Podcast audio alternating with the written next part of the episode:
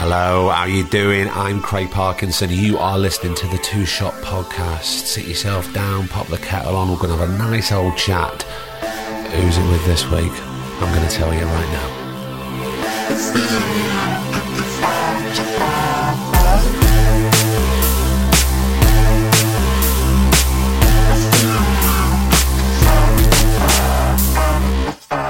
How the devil are you?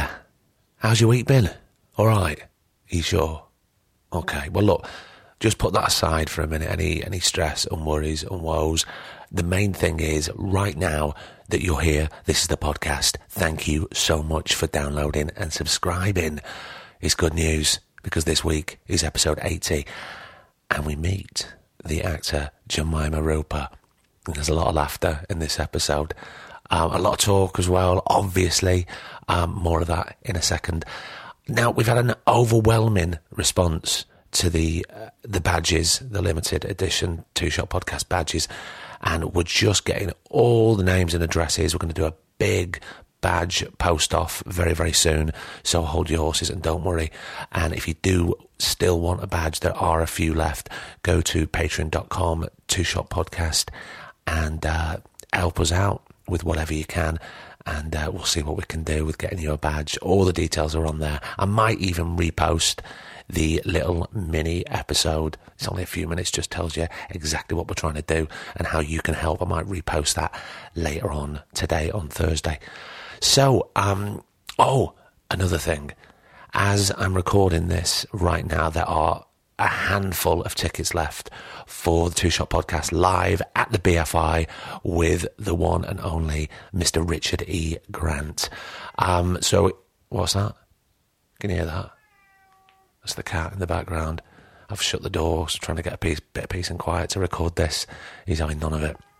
So, yeah, if you're quick, fingers on buzzers, go to the BFI website and see if you can snag yourself a ticket. If you've already got one, fantastic. I'll see you there. It's going to be a brilliant night. It's Sunday, April the 14th, 7 o'clock start. Bang on, get there about 6.45. Grab your drink, grab your seat, and let's get cracking and have a good natter with Richard. I'm very excited about that. And another thing I'm excited about, this, it's episode 80 with the fantastic Jemima Rooper. Uh, We talk all sorts of stuff.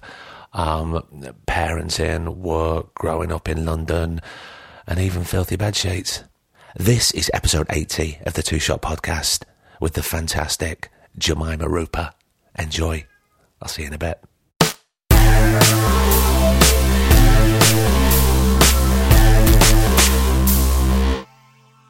I haven't seen her for ages.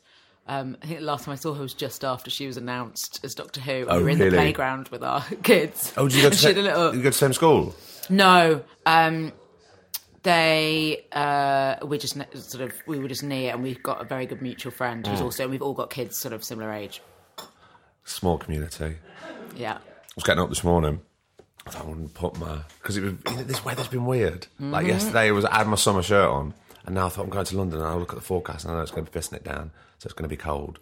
So I get my jumper on. I thought I'll put my jumper on. And I get it, and I look in the mirror, and then I realise I've got this. Can you see this sort of stain there? Right?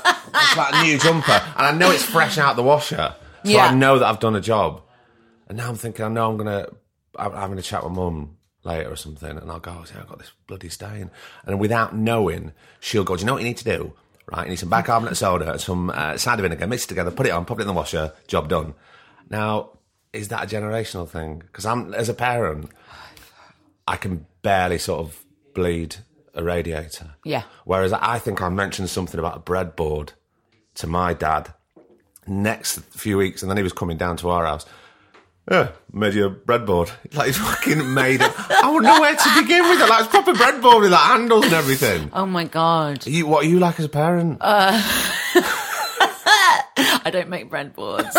Who do- I, I don't use bicarbonate, bicarbonate of soda to get rid of stains. But they seem to know I don't even these iron. I don't iron. I have an iron, but I've. I think my son has watched me iron something once.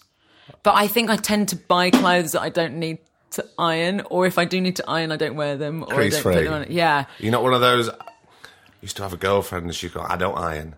But what she used to do was come out of the uh, the washing machine and shake the fuck out. yeah, out. I do that. I do that. And then she goes, "There's no need to iron." Yeah.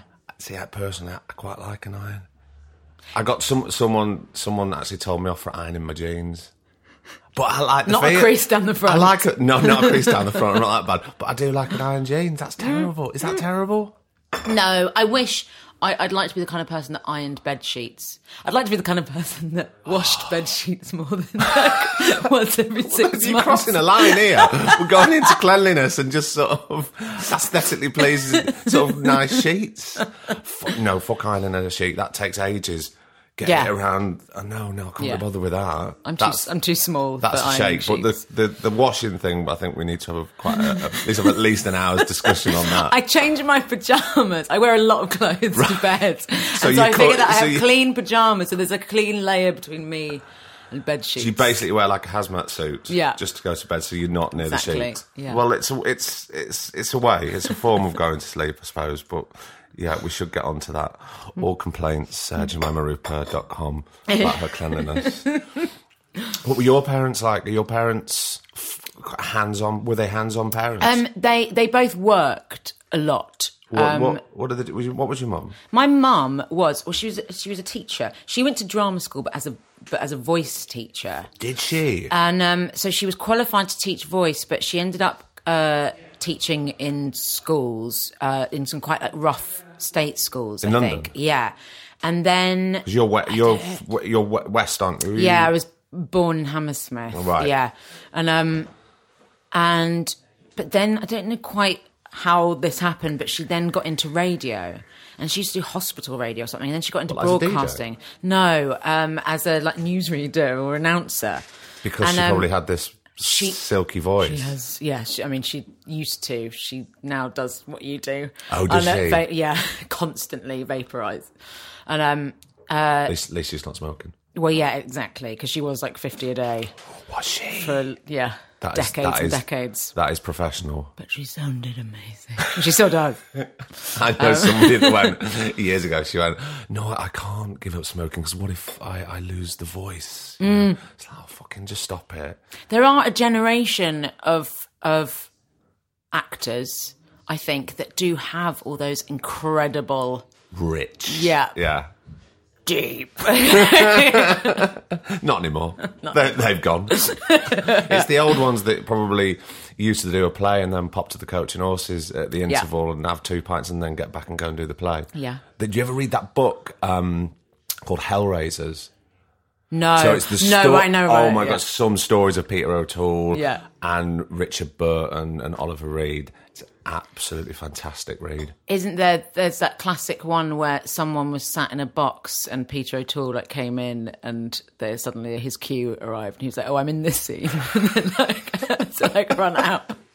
There's also one about Richard Burton who I think he was doing Camelot, the musical. Yeah. And rode his horse to the Coach and Horses pub through Soho to have a pint and then rode back. Now, whether that's true, I, I, I want that to be true so much. I want that to be true. I wish it was still like that Dear. a bit. I feel like I'm one of the last boozy actors.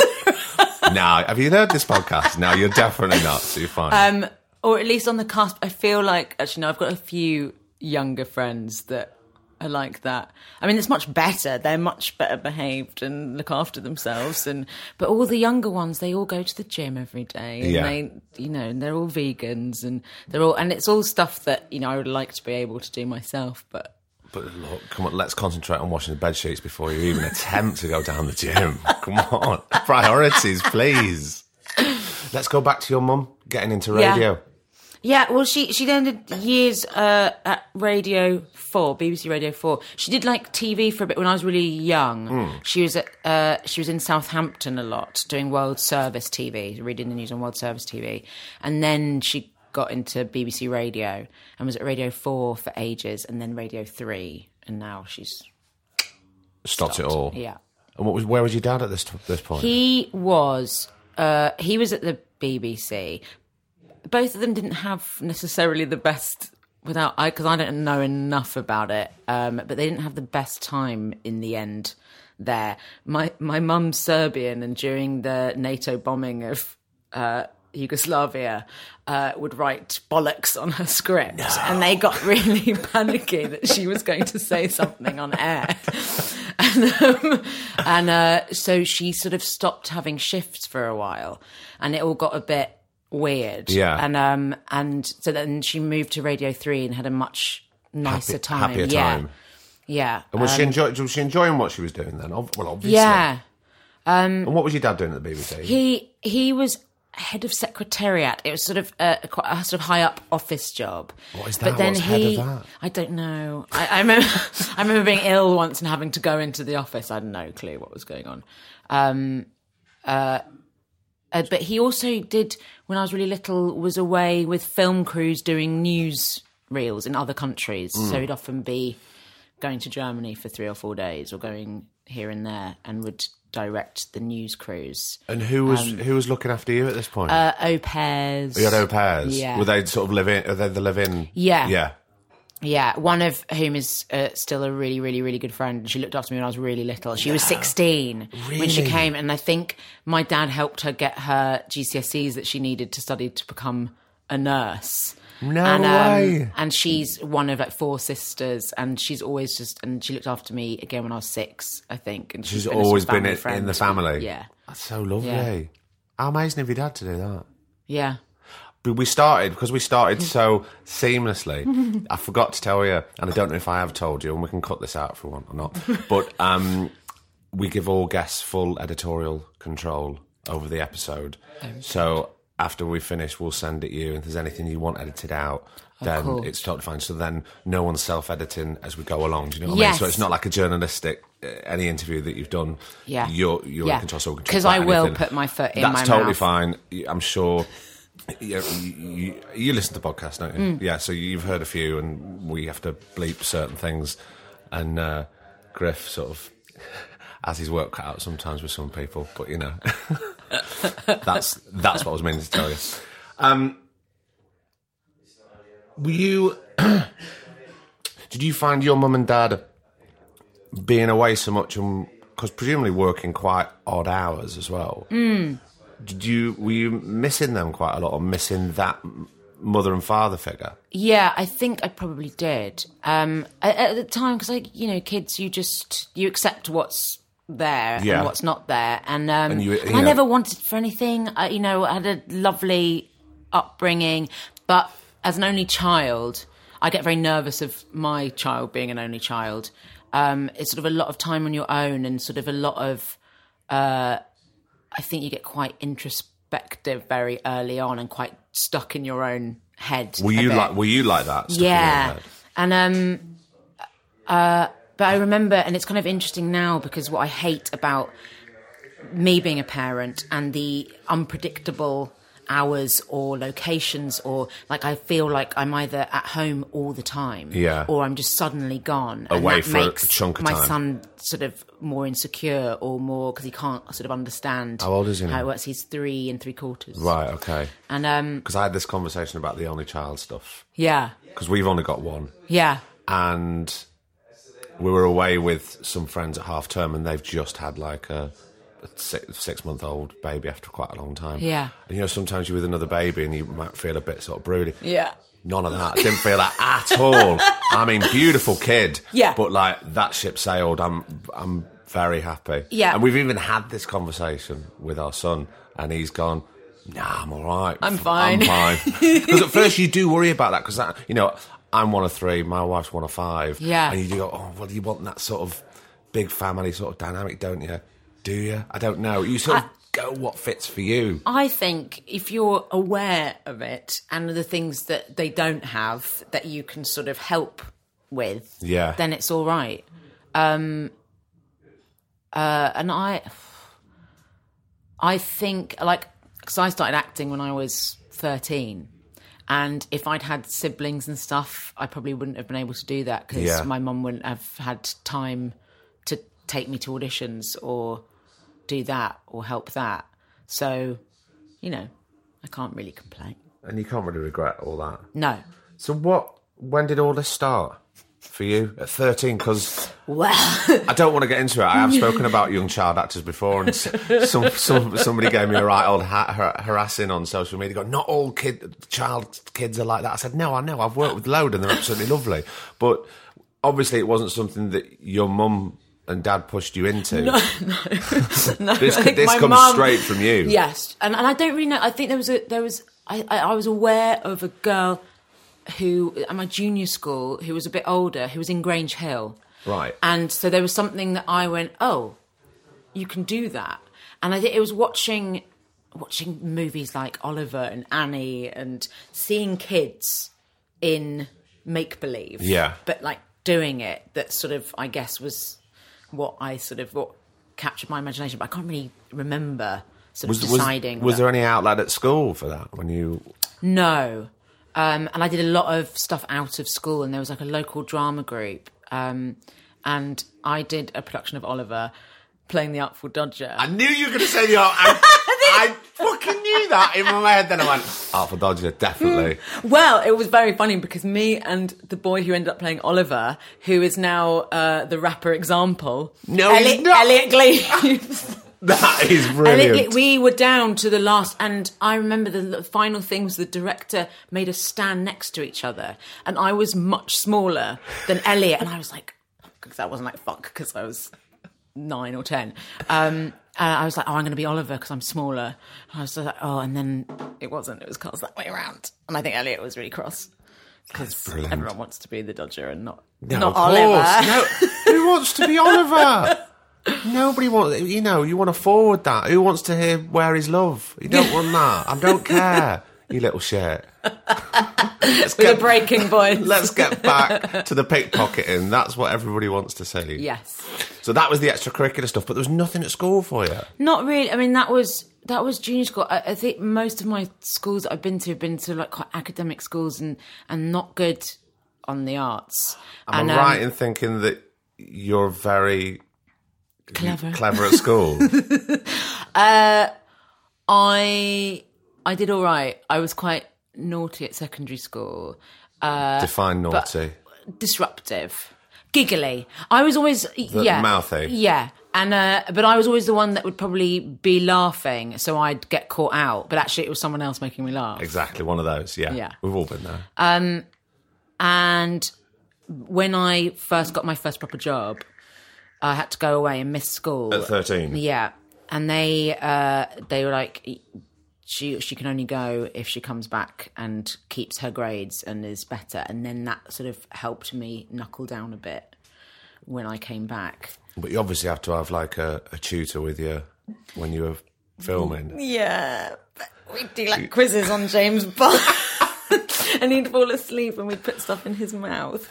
Really? God, you were naughty. that wasn't me, that was the boys. Yeah, blame the others. yeah. So then you went back to school. How was it doing that first job at 13? Oh my god, it was it was magic. It was. Did you ever read Enid Blyton as a kid? It was. Is that uh, Magic Faraway Tree? Yes. Yeah, I used to read all those. Famous Five, not so much. yeah, Famous Five was what I did, and I uh, grown up reading loads of Famous Five, and had Oh. always identified a little bit with the character that I ended up playing. Oh, really? um, who was a tomboy.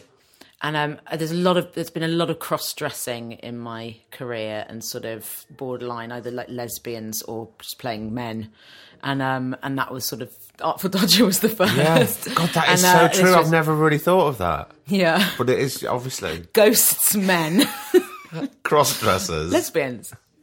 Tick, tick, tick. Yeah, um, and uh, we went through a really really long audition process, and um, it it was quite traumatic at the time because I think I had about five auditions and two of them were like full days where they were bringing different combinations of kids in with each other, Right, so mixing and filming us, matching, yeah. sort of workshopping, and then we'd all go and sit and wait downstairs, and then they'd come and like, "What's your name? You can go." And um, Brutal. And it, yeah, pretty brutal. And um, but it ended up happening, going all right. Yeah, and then um, it was just the most fun I'd ever had in my entire life, and I was doing what I loved. I loved being on set. Uh, it was hilarious. I mean, some of the stories. I mean, it wouldn't be allowed now. Like just some of the things that we saw. It's okay. You can, you can tell them on this podcast. It's absolutely Just, fine. You know, assistant directors in jail for the night for being drunk and disorderly, or like Really? no. I won't name any names. It's all right. We can, we can beep it out. But lo, um, and our our producer John Price he was amazing. We had like animals. We had like chimpanzees. We had a baby elephant in one episode. Oh my God. And we had all these incredible actors, guest actors, come in for like a week to do episodes, and um, we were away on location. So we were in hotels. There was like the second series we uh, had had chalets at Butlins. Oh, you did another series after that? Yeah, we did it for two years. Well, four months each Yeah. year for two years. Um, and uh, and there were lots of not so easy things about it, like going through puberty on screen. I was going to say because to me, 13, especially when you're a girl, everything's changing. yeah, And you're also doing like that because that was like your first job. So you're dealing with all this and you're dealing with what's going on with your Yeah. body. And how was that? uh, not not good. I mean, I feel like everyone I went to school with got away with puberty so well, and I really didn't. I was very. Um, I started the famous five, and I looked like a little little boy, and then by the end, I was like a sack of potatoes, and it was just. And they had to cut my hair off and perm it, so it wasn't a good look anyway. For a, Oh, God. it was great for the part. But not for you. 1950s, Yeah. but not for me. And um, uh, you know, the boys were constantly taking the piss out of me, and I'd wear a lot of hats. Yeah. Because I suppose if you were at, if you were at school, you would have had the support group of like your other friends, your other girls, and you were you could talk about what you were all going through. But then you're on set, and Yeah, uh, yeah. there's nothing there. Was Yeah. your was your mum and dad around? They must have been around, coming onto set, and Not really. They they visited like all of our parents would come like maybe once on the shoot, but we were quite far. The first year we were in just out. We were staying in Newcastle, Right. And so we were back at weekends, but we were back and forth. But it was just too far. Um, and I think they yeah, all of the parents sort of did a visit, a set visit at certain points, but otherwise we were with our chaperone and our tutor. Um, lovely Steve Fletcher's Dexter Fletcher's dad. he was your chaperone. Yeah, he was our tutor. Yeah, he was- he did- Is he the one that used to put things in his mouth? yeah, mouth? when you'd go to sleep. But he was great, and actually, the second year he was brilliant because my the other kids, their schools were quite. Um, they were just really cool about it and like really easygoing, and mine were. I mean, they, we did summer exams, and I was fourteen, and they I had to do my summer exams while I was away, and I was sort of doing them. You know, after a day's filming, having learnt lines for the next day, Oh, I was doing God. like some kind of science exam at 11 p.m. and um and Steve was brilliant at just sort of keeping me really chilled out about it and just being like whatever and just sort of supporting and doing that so he he looked out for me Are you good in those kind of situations anyway? Would you say in, in an exam situation? Hmm, no I mean I sort of was at the time I think but now I'd I, now I'd absolutely go to pieces Because obviously, you know, the pressure of an exam and the pressure of going to a, an audition, even at, th at that age, Yeah. you know, there's such a similar. I find it worse now What, because, Auditions, what, because like, you or- because you know more. Yeah. Can you? I can feel in the room when there's, and not that you ever meet anyone anymore. Um, It's a very rare thing now, isn't it? it's a really rare thing. I liked it when you could go and talk to people and sort of persuade them with your because- personality. But it's true, isn't it? Though, Yeah. it's true because half of that is you're going right. Well, I'm going to be here every day, and I'll be playing that part. But Yeah. you need to know that I'm all right. I'm, Yeah. I'm, I'm a decent person, and we'll get on hopefully. But then it's a two way thing. Yeah. you want to go. Well, you're going to be directing me. You're going to be my Yeah. producer. What if? Yeah, I don't wanna work with you, you're a you're knob. a dickhead. no way. I can't do that. I can't do three or four months of that. So easier as a child? No, harder growing up because you know more, or because Yeah. or is it either because you know more, or you're older, or it's changed? Both. Both. I think there's like I, I I get more nervous now, and especially the whole kind of like if you have to like learn lines for something that you've not even read the script for. Yeah, because you're not And allowed like, it. Yeah. yeah. and actually the scene is from something completely different that has nothing to do with what you're auditioning for. And um, Get your head uh, around I find that really hard and Yeah. really stressful, and I don't like it. And so I prefer to like do the self tape at home. But then uh, I get really anxious about self tapes and could spend hours doing them. Because then I'll look and go, but well, they can see my wonky eye, and then they're going to cuss me because yeah. my eye is down by my chin, and this and this and whatever, and you get in a whole world. Have you ever of- not watched? no. No. Why don't you try and not watching? well, because and I'm only saying that because if you're on, if you're at work on set after you've Yeah. finished a scene, you don't pop around and go and watch it, do you? No, So I should though. I no, just saw some. I don't think you should. I don't think you should. I'm dead against it. I just saw some That's ADR. not your jo- that's It not like, your job. "Oh," in my head, I look like I'm like I'm Keira Knightley, and then I see it and go. Oh, oh yeah, okay. That's why I play men all the time. That's it. You know, do we are we too worried about that? Should we go? Well, no, because my job is this, and everybody's got their jobs on their department. yeah, You know, you wouldn't think twice. I mean, you would never think twice of going up and going. See that light? Maybe you want to just sort of move it that way. Imagine. some do. Uh, Have I've seen. I've seen. Yeah, Have you? yeah. Oh no, I can't. I've learnt very quickly not to get Yeah. involved with other people's business like that. That's kind kind of a rule for life, really. Isn't it? Yeah. Though I remember, like, because when kids on set, we were allowed to just like, I remember just like loving going to pick up wedges from tracks and like helping collect all the wedges, and like in that felt really nice and hands on. And then as an adult, you try to do the same. Can you imagine? What are you Give doing? us, give us that tape. I'll mark myself on the floor. It's great. What are you doing? It's like sit there, drink a cup of tea. Can you imagine though? Kids nowadays on set wouldn't wouldn't be allowed to be doing things like that. Not at all. No. So as it's got very noisy, Jemima. I think we better know. lean closer into the mic. Much closer. So you finished that second series, Yeah. and you're you're 14. Hmm. Things are changing all over the shop, but that's done. That's that job's done. Yeah. You're back. You're going back to school. How Yeah. did that? f- How did that feel? awful. Um, I especially the first after the first year when I was still thirteen. I remember I got back and I, I did proper grieving. I used to think that I saw people from the crew like every day, Yeah. like, catching my eye, and uh, I think it was pretty miserable. And also, I hated school. Hated it. Why did you hate it so much? It just wasn't for me. um, it felt. I don't know. I think uh, there was there were expectations, maybe more from my mum who hadn't gone to university and sort of wanted. Oh, that's that she wanted to me. live that precariously through you. Yeah, but also just uh, also because I did all right at school, I, you- could think- go. I you think know? I think you did probably very well at school. if you read my IMDb, it tells you all about it, which was written by my mum.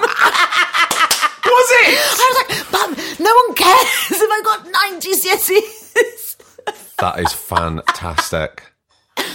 Do you remember me for pasta? So the A the A the A plus student hmm. is written by your mum. yeah. Yeah. I'm half in love with your mum already. To be honest, she sounds ace. She's very funny. so, um, so she must have. Your mum and dad must have been very supportive of you when you were a child doing what you wanted to do. Yes, it took me a number of years of kind of like relentless, yeah, relentless, like, let me do this, let me do this, let me do this. And I think mum, because basically what happened is a sort of old friend of hers who was a casting director saw me play Artful Dodger and cast me in these, uh, Channel 4 and this company, the Children's Film Unit, used to make a film every year Yeah. during summer holidays, and teenagers would learn how to do the camera and sound and stuff. And they would write a movie is and then cast it. brilliant. Brilliant. I wish it was, maybe maybe it is in some capacity. But then I think that a newspaper was involved with it and helped fund it, and, and it would get on telly. And um, Can you imagine something like that and lots of things like that going on. Yeah, but there's so many like, and that's the thing that I really like opened my eyes as a kid was seeing all these jobs, all these different kinds of jobs that you can do, and you know, on a set. There's someone who can do anything for you. There's someone who can make you a cupboard. There's someone who can paint that. There's someone who can Make take you- the most beautiful photograph. make you a breadboard. Make, you a breadboard. How funny! How funny! It all, it all, see, it, see, you people think these conversations aren't planned. It's all planned. It's meticulous. seamless.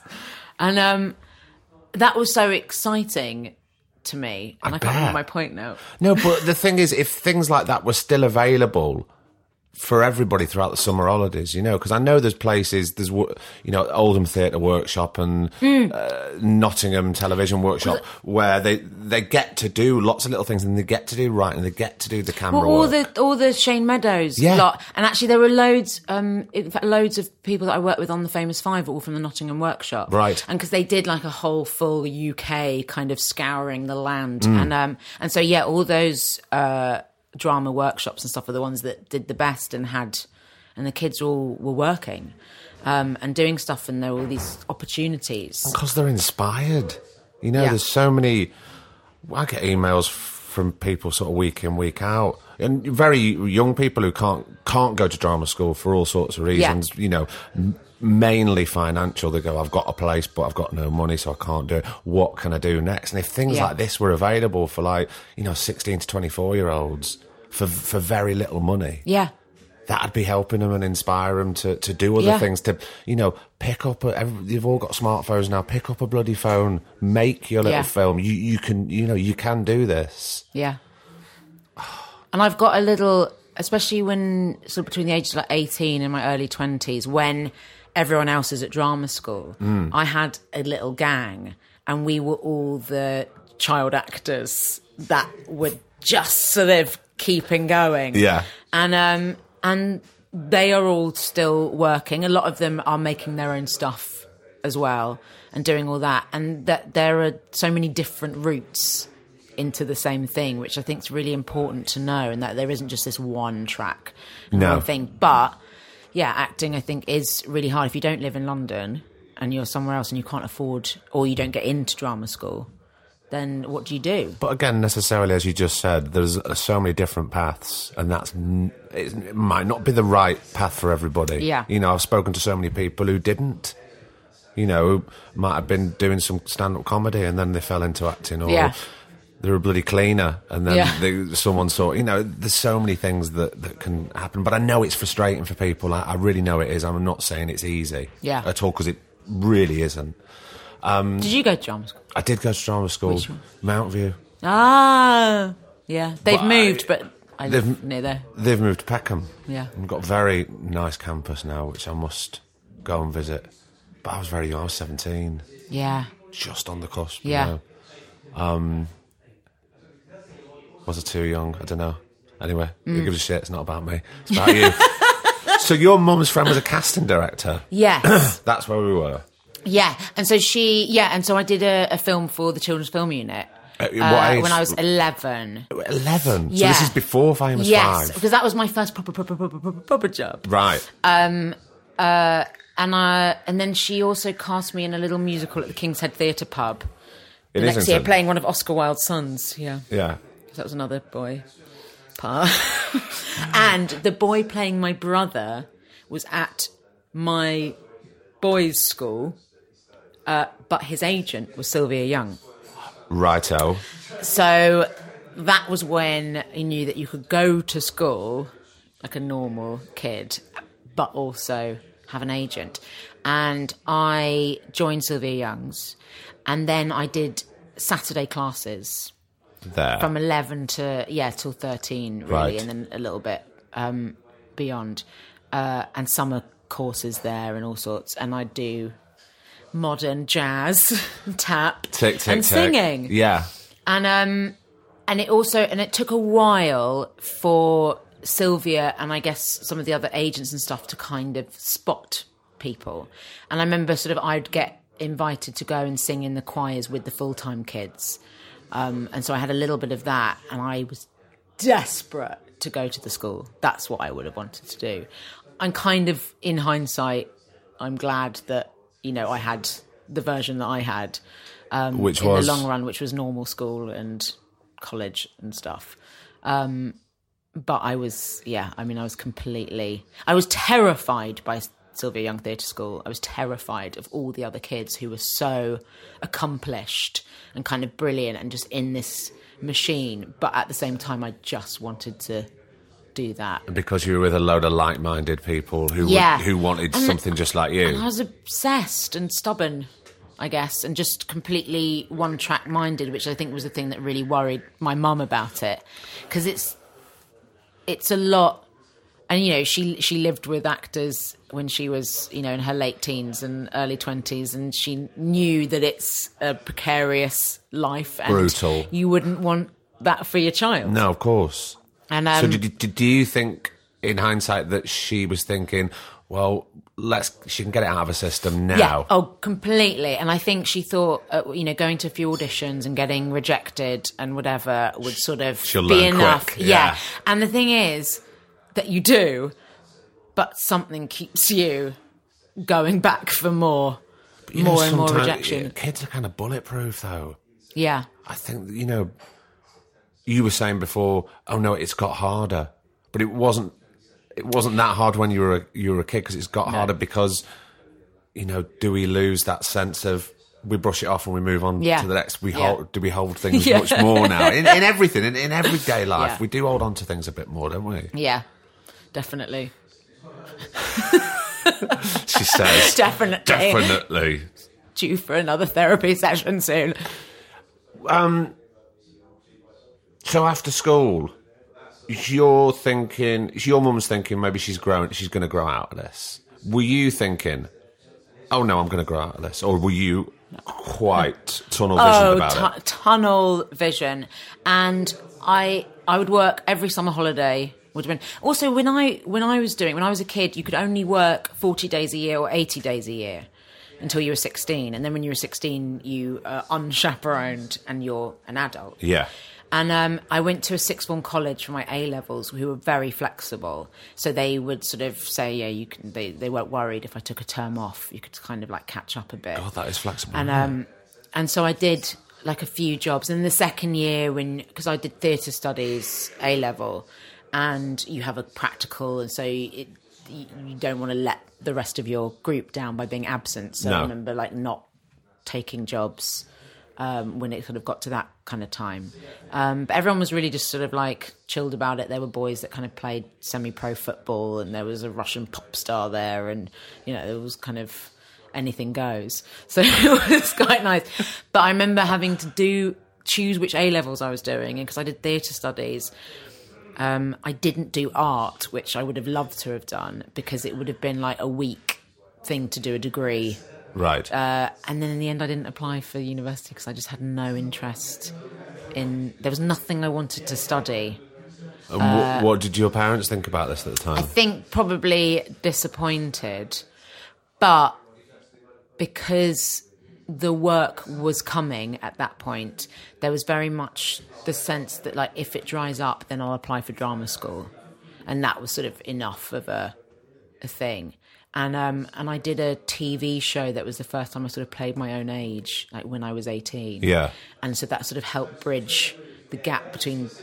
I've been playing like twelve and thirteen for a really long time, and then suddenly I was sort of playing a young adult. So that sort of helped career wise just bridge a kind of tricky gap. And did you feel at that point at 18 that the work was coming in, so you thought, yeah, I am going to do this Yeah. for a career? Was there never any doubt in your mind? Never any doubt. Um, the only things like now in hindsight is like exactly like there was definitely a period where suddenly everyone your age is getting out of drama school and they're new and they're fresh and they're really well trained and they're not and you know I was still making mistakes. I mean we all you know Still never are. perfect, yeah. No. but there's loads of things that uh, and theatre wouldn't really see me at all. I never had any theatre auditions and Did you want to? Uh, yeah. Um, I'm I'm a big I'm a big fan of a musical, and I think I would have been very happy doing that. Um, but my agent at 17, when I moved to a, a grown up agent, Yeah. who's still my agent now, um, he, I remember sort of sitting down and having a plan, and it was kind of like, okay, you do your A levels, and then and then we'll see, and we think, you know, you're going to be a serious actress, and uh, so Pop no, in that there. Yeah. That's where you are. um, and actually, I don't think that's where I sit as comfortably. and um, and I've sort of been fighting against that um, a bit. Uh, It's funny you say that at that age, you know, you sit down and you make a plan because you can't plan anything. No. in, in this business. And, you know, always talked about it gets harder as you get older. Yeah, And so t- thinking about making any sort of plan is kind of redundant. yeah. And you just got to see what where you know where people want to employ you, and if and where you sit and what you want to do, and you can't possibly know. People always go, "What do you want to do next?" I'm like, I don't know. Yeah. because suddenly something will land in your inbox with a part that you would never have mm. imagined for yourself. And also, what a ridiculous question because what do you mean? I've got no choice. Yeah. How do you feel about that? About the, that lack of choice?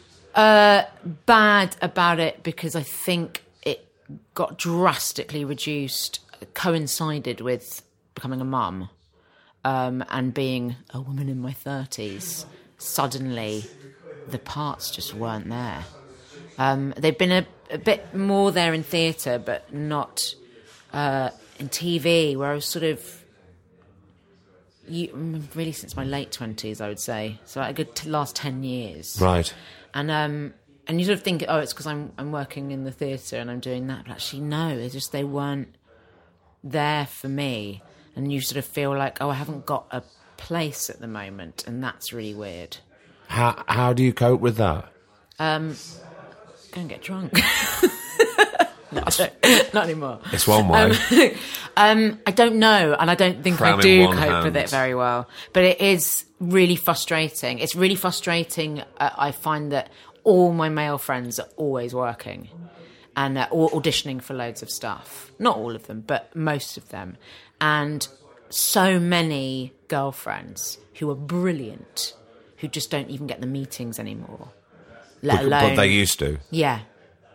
And um uh and yeah, that's just quite a weird thing. And obviously there are like uh, you know, there are loads of very successful women my age who are doing it all and uh, have been really lucky. And sometimes it's hard to forget about the thousands and hundreds of thousands of the other ones who aren't. Yeah. That it is just a handful. And Um, also, when you're in that situation and you're looking at like your peers, all you can see is the the ones that are working Yeah. and the ones that Yeah. are getting the meetings, and then you. F- it's very hard because you can get very insular about it, and Yeah. Um, it's sort of the sometimes worry kind of snowballs, and you can't. I could sometimes I can't stop. Th- You know when you Yeah. start thinking about. I suppose the best analogy is you know when you're really really physically tired. Yeah. In your dirty bed, right? and you you got. I just want to sleep, but you can't. I have sometimes I have problems that I can't Yes. switch my head off. I'm just constantly sort of racing Oh yeah. And the worry just can get out of control. But I don't know. What do you do? What What do you do? Where do I you? d- I'm not. I'm still still haven't figured that out. It's like, what do you do in the downtime? Uh, part of being a parent has been really liberated that, and also Because the way I no think about yeah, and uh, yeah, you've got stuff to do, Yeah. um, and you can kind of make the most of it. Like, but then you worry about money more because it's not just you yeah. and um, uh, that's kind of helped me. It's helped me be more practical about work. Like I used to, I mean, work was ninety nine percent of my life, and now it's forty percent, fifty percent. Because it's not about you anymore. Yeah. Yeah. And, but um, also, you you know, we've got bills to pay. Yeah, Food and needs to be put on the table. Yeah. And um and so and, so and suddenly your need is different, which is actually kind of nice, and it kind of takes the pressure off weirdly because actually, like I can just call my agent and go, I, I need a bit of cash, and I'll do a little episode of something, or you know, because that kind of because then it, it ceases to become anything from an artistic point of view. It's a, it's a financial thing, Yeah. and it's just the same as going. Well, I need to go and get a quote unquote proper job. and I'm, I, I, you know, I'm scanning in Sainsbury's or I'm do, I'm doing something. Yeah. Because I need to bring in that money. Yeah. And I can't just not do anything. Yeah. How does that make you feel when you're doing something that is purely for the financial reward? Do you, are you quite clear about that? I'm just doing this because it's money, Yes. even though I don't particularly believe in it as as a as an actor. Yeah, I think that all- happens a lot. We've all been there. Um, yeah, oh God, yeah. But it, it, and it goes in waves because then it, pride and ego come into it quite a lot. That's always the hardest thing. Is like, oh, if I take this, I remember I had I had that like because I went back to work when my son was eight months old, and I did a show in the West End, which was I loved the show, um, uh, but I didn't have loads to do in it, so it was kind of perfect and it was manageable, and that was me. and I thought, oh right, I'm back, I'm back in the swing of it, and then after that I didn't work for ages For how long? like another like eight nine months and then I, w- I think i went up for a tv thing that i'd read the sort of breakdown and it sounded like quite an integral part in the show. Auditioned on tape and then didn't hear anything. And then a couple of months later got a call going oh that part you went for in that thing you got it. And i was like great. I then read the scripts and the part was tiny yeah. and nothing. And i thought oh god but what do i do? And i was like 'cause I, I need i need it. I need to do it. But at the same time it felt like i'd taken 30 steps back. Yeah.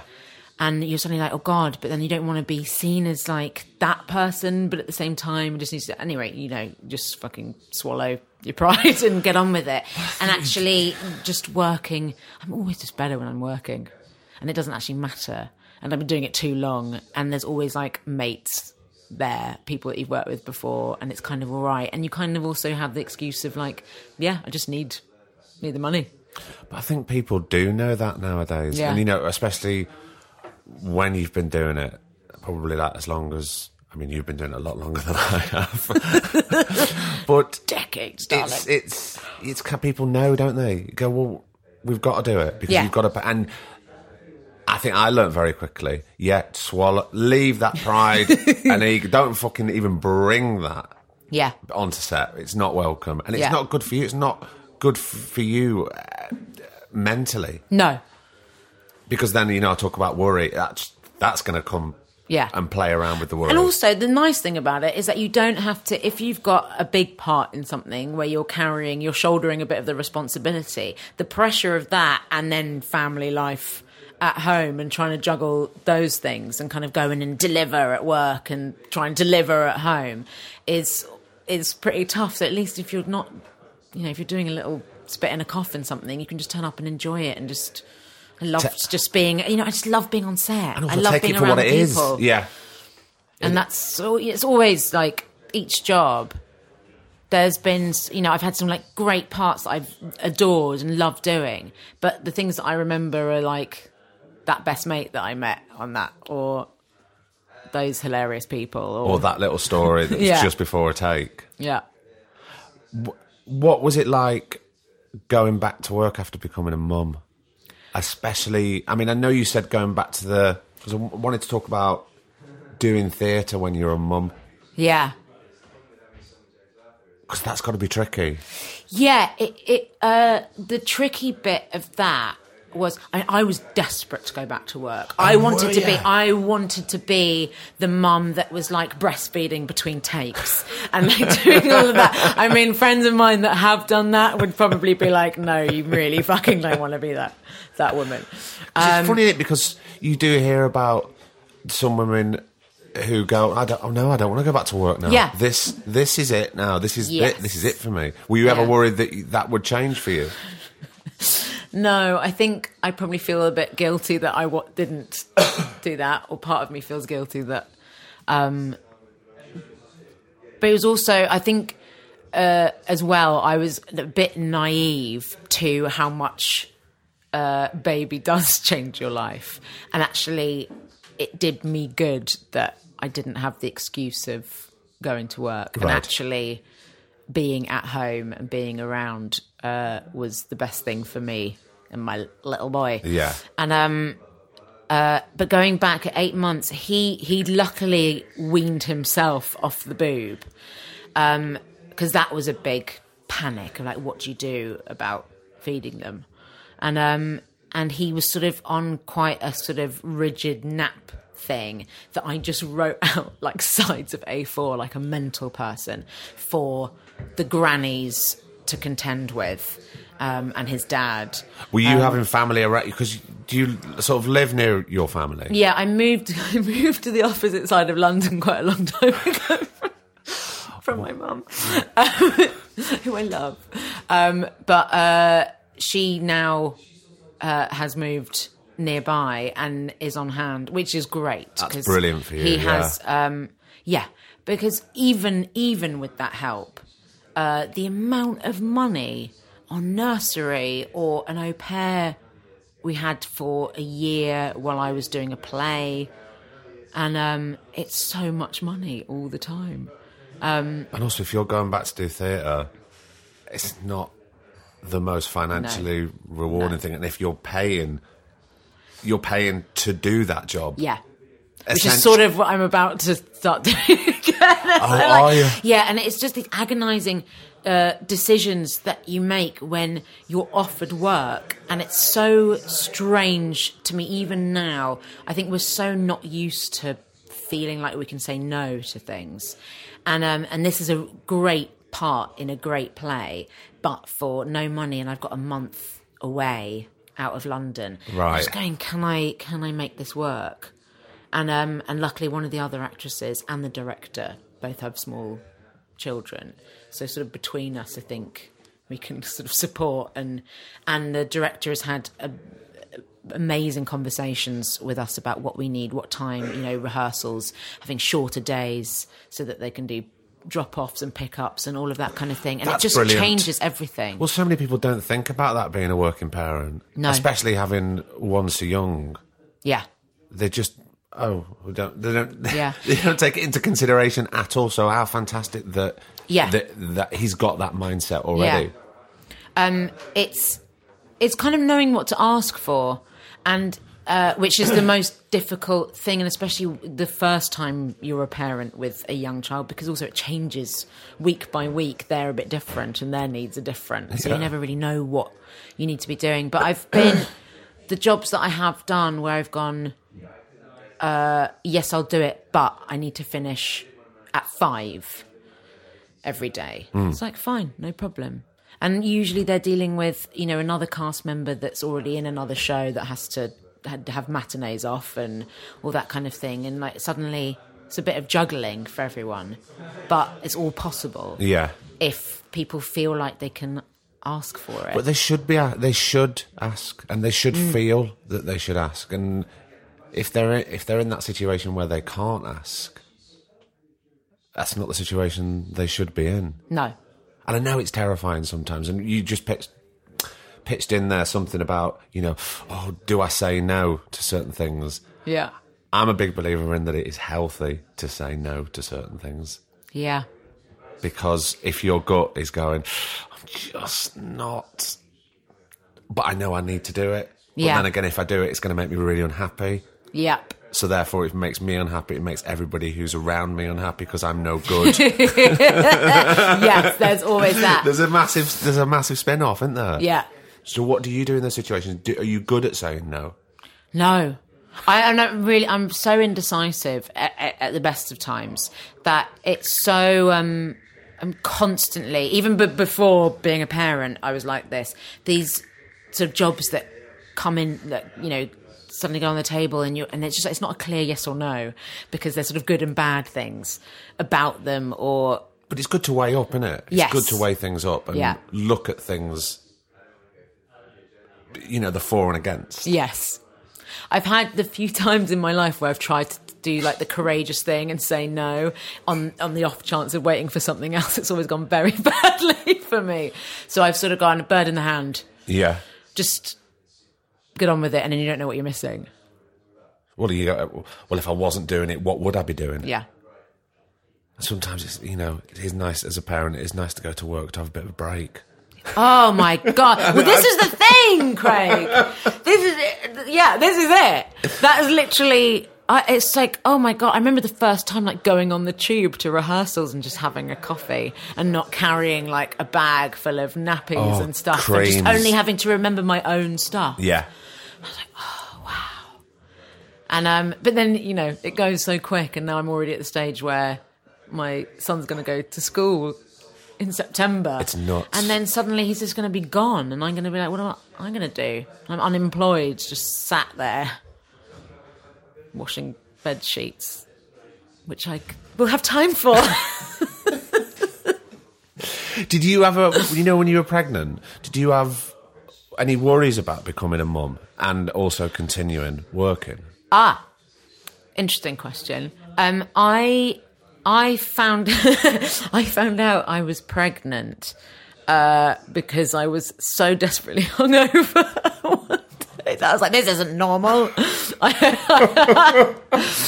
um, and I found that I was seven weeks pregnant, and um, I, I'd been drinking a lot of red. I had a like craving for red wine Yeah. clearly when I was pregnant, and um, uh, and then I was I'd been offered a job that I'd done in the West End, um, the play Blithe Spirit with Angela Lansbury, and um, had an amazing time. And they were doing a North American tour of it, Right.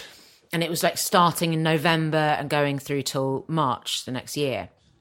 And um and it was going to be like two months in LA, bit in San Francisco, a week off, uh, Toronto for three weeks, and then Washington. And it was before the twelve week scan and all of that. But I sort of was like, well, I, I know this part. I can do this part. I can do this part pregnant. Um, that's what I'll do. So I said yes to the job. And then I think I had the 12 week scan the day before I flew to LA. And um, got out there and we were sort of like talking. And I thought, well, I should tell them. I was going to say, did you, not, you haven't told them yet. No. And it was that weird thing of like, you don't want to tell them before it's official because it can all go wrong. Exactly. And um, and I also, you know, I thought, you know, they they most of them know me. It's all okay. I think I told the lead actor, um, who you know was fine and didn't think anything of it, and um, and uh, and I told them so that because they were about to start casting the understudies, and I was like. So you know, You'll be going on. yeah, cast someone who'll be going on. And um, they, uh, and also because I thought, uh, tell the costume so that we can like make some refinements to the costume. yeah. And it was, for whatever reasons, none of it went very well in terms of communication. I think I didn't really know what my rights were. Um, and I didn't have, I didn't sit down with the right people and sort of talk about how we could do it. And also that weird thing of not knowing if you're going to be really sick and not knowing if, Yeah. you know, all those things. And actually, I'd never been better in my entire life because I wasn't, wasn't drinking, I wasn't hungover. uh, my memory was like, and, um, Those lines were just coming out. and uh, and I felt brilliant. And Were they worried, kind of- like insurance wise? I think so. And um, and the thing is, I should have been a bit savvier about that and, and sort of talked to them about that and just sort of just sort of been handled better by me and by them really. Yeah, but this has never happened to you before, so how are you supposed to know what no, the best thing to do is? And it's again, it's still that thing where it's all a little bit taboo and it's all a little bit. And I think even now it's probably a bit different, or maybe it's just because I I would handle it very differently Yeah. another time. But the great thing was is that I did manage to. Uh, not let them kick me out Oh, so for as long as possible. So you did- did you and so the I did tour? About, no, um, I went home early, and even though in principle I was really upset and angry about it, in reality I was ready because I was suddenly quite big. yeah. Um, and was we- this you said you left? Sorry to interrupt. Were you? Yeah. Were you told to leave? No, they sort of. Uh, I, I really loved them all, and uh, uh, but just pre- just was- preface that now, Yeah, Um, they brought my English understudy, who had understudied me in the West End, out. Flew her out, and they were like, "She's here. You have to go. Really, it's time." so I wasn't. The choice was sort of taken away, but they didn't sack me. So they didn't do anything Mm, yeah. legally Okay. wrong, and in the end, But it was for the best. Yeah. It's just that it wasn't very nice. No. Um, but in hindsight, definitely the best. Even though not at the time, obviously, Yes. but especially for you and your boy, Yes. definitely the best thing to do. Yes. Yeah. Um, and then I sort of went home and was big and fat for a couple of months and, and then gave birth and it was all lovely. And also, I mean, actually, the person who suffered the most was my American understudy who had been cast and then never got to go on. Oh, God, yeah, of But it was Mel who had understudied me in London. It was great because she got three weeks playing the part. And that's the first time that I think I've sort of seen, read conversations about actresses, and I think it happened recently in the last like six months, where two actresses shared a role because they had young children or were pregnant or whatever it is. And I was like, that's what we need. That's like We to should make definitely it. have more of that. And um, because then you get, you know, you're you can you've got the opportunity to earn a bit of money Um, and also be at rather home than when be you need unemployed. to be. But yeah. yes, but but get you know not be working yourself to the bone or have a bit of flexibility and time at home as well. And that that whole experience is what I sort of went ah yeah that's the that's the way to make it work. That's really interesting. That really should happen more, Mm. especially in. Th- I mean, obviously in theatre. Obviously, be a bit odd if we were doing it on telly. I'm sure. I'm sure. No, I'm sure no editing could Be get like around neighbours that. when suddenly someone else is playing a character. Yeah, Is that a different person? but in theatre, that's an absolutely fantastic idea.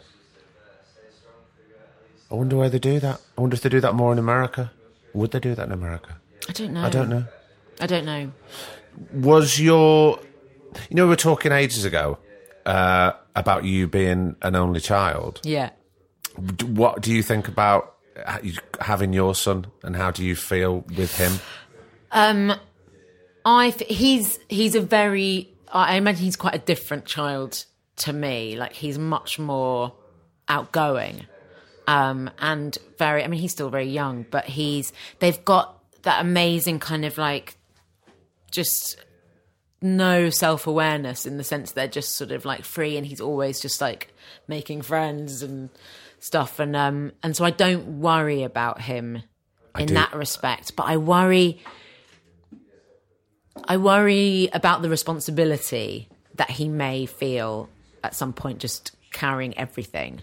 Because I think only children can, that can be a, a factor.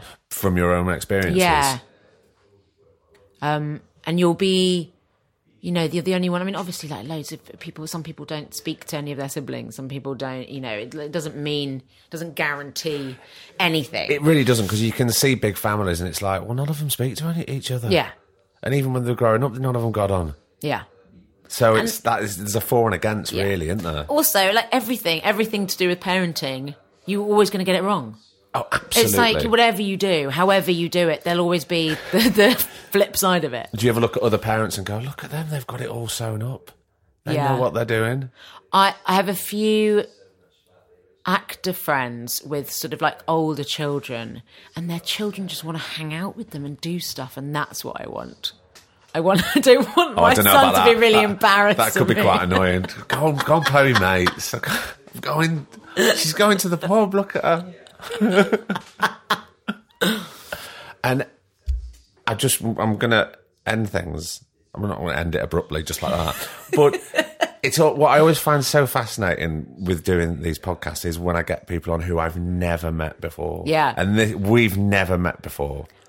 But you always come across to me especially when I've oh, oh yeah, there's Jemima Rooper in a photo. You always seem very happy. you no, do you know what I mean? You've always got, you've Yeah. always got a smile on your face. Are you happy? um There you go. That's fine. End. I'm actually sobbing. Um, uh, yeah, yes, I am. Um, I think a lot of it is a is a learned like outward thing. Like I always, I've always loved, like say for instance, going on set, Yeah. and going to work and getting on with it and being nice to work with is really important to me.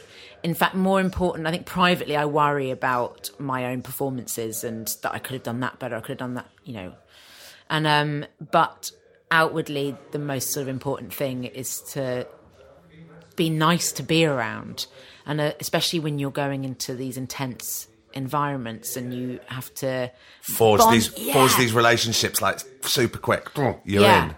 And um I think like again becoming a parent has really like blown blown off all the armor and I'm sure this happens to so many people and at different points in our lives where we all you know you grow up and you put on all these things that you need to put on to sort of get by Yeah. and then certain things happen to you and it and for me yeah being becoming a mom suddenly like blew everything off and it's really nice but i'm sort of like much less afraid of showing emotions and being and having a shitty day and having you know all of that and being a bit more honest about how i'm feeling um, but yes i am always i will always choose to laugh And be more. positive. yeah and just have a nice time i am a giggler No shit. Yeah, it got really. It's gotten really bad on in theatre. Oh God, really? it used to be really serious. It was actually on One Man Two Guvnors, and uh, we'd finished at the National, and we went on this little tour before we went into the West End, and um, and I remember the band said to me one night we were out for drinks, and they were just like, Jemima, you're so good because we see when James Corden is like trying to make you laugh and is whispering stuff and is doing this with your prop and like doing whatever, and you never crack. And I was like, it's because my character can't can't crack. Next night, doing the show, and I caught one of their eyes when that was the exact scenario was going on, and I just creased up, and I couldn't. And after that, I was just like, but I mean, literally, I mean, God, we. I mean, that was a long job, and so we all went a little bit mad at certain points. But there was, there have been points, and um, uh, and I did uh, a trilogy of plays uh, a year ago with Sarah Hadland and uh, and Johnny Broadbent, and there was like six of us in the cast, and we had like open dress rehearsal with all the like the fund fundraising people from Chichester Theatre, and we just couldn't get through. We just oh couldn't do it, couldn't talk, couldn't see our lights because we were laughing so much, and you feel like the biggest cunt in the world that you're being paid to do a job and you can't even speak But properly because you're just pissing it's about. a horrendous feeling because I it's love a, it. It's a, little, it's a little bit like being told off when you're at school and you can't stop laughing. so you've got this cold sweat that kind of comes on, and you're going, "This is horrific." How am I Yeah. to get through? And you're pissing your pants laughing. Yeah. And I think I'm always a bit on the brink of that. And there's always a bit, and maybe sometimes it is sort of nervousness or awkwardness that makes me giggle. But like, I recently had uh, with a director, and we were talking about a sex scene, and she she she spoke about it. And she's a very sensual woman, and she was trying to direct the scene, and she was getting in. She she, she was helping me in the this other woman like do something and, and she said, you know, where do you want to touch each other? And I sort of made out a boob joke. and I was like, okay, I think you're trying to make us feel more comfortable. I'm only really comfortable if I'm laughing about this because I don't know about you, but I find sex really funny. um, and yeah, that's kind of that's it. Jemima, thank you so much for coming on. Thank you. Thanks for having me. Did you enjoy it? I did. Yeah? I was really, I'm really worried that I'm going to be the most boring, You're boring interview. You're absolutely not. It was brilliant. I've loved it. Thank you. Thank you. I loved it.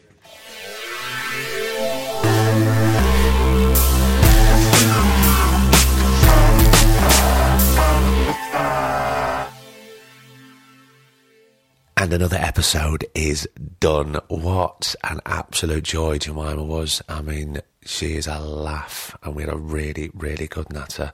I hope you enjoyed that. I bet you did. Um, well, I don't know. I, I mean, I'd, I'd like to think you did. I can't second guess, can I? You might have hated it. Who knows?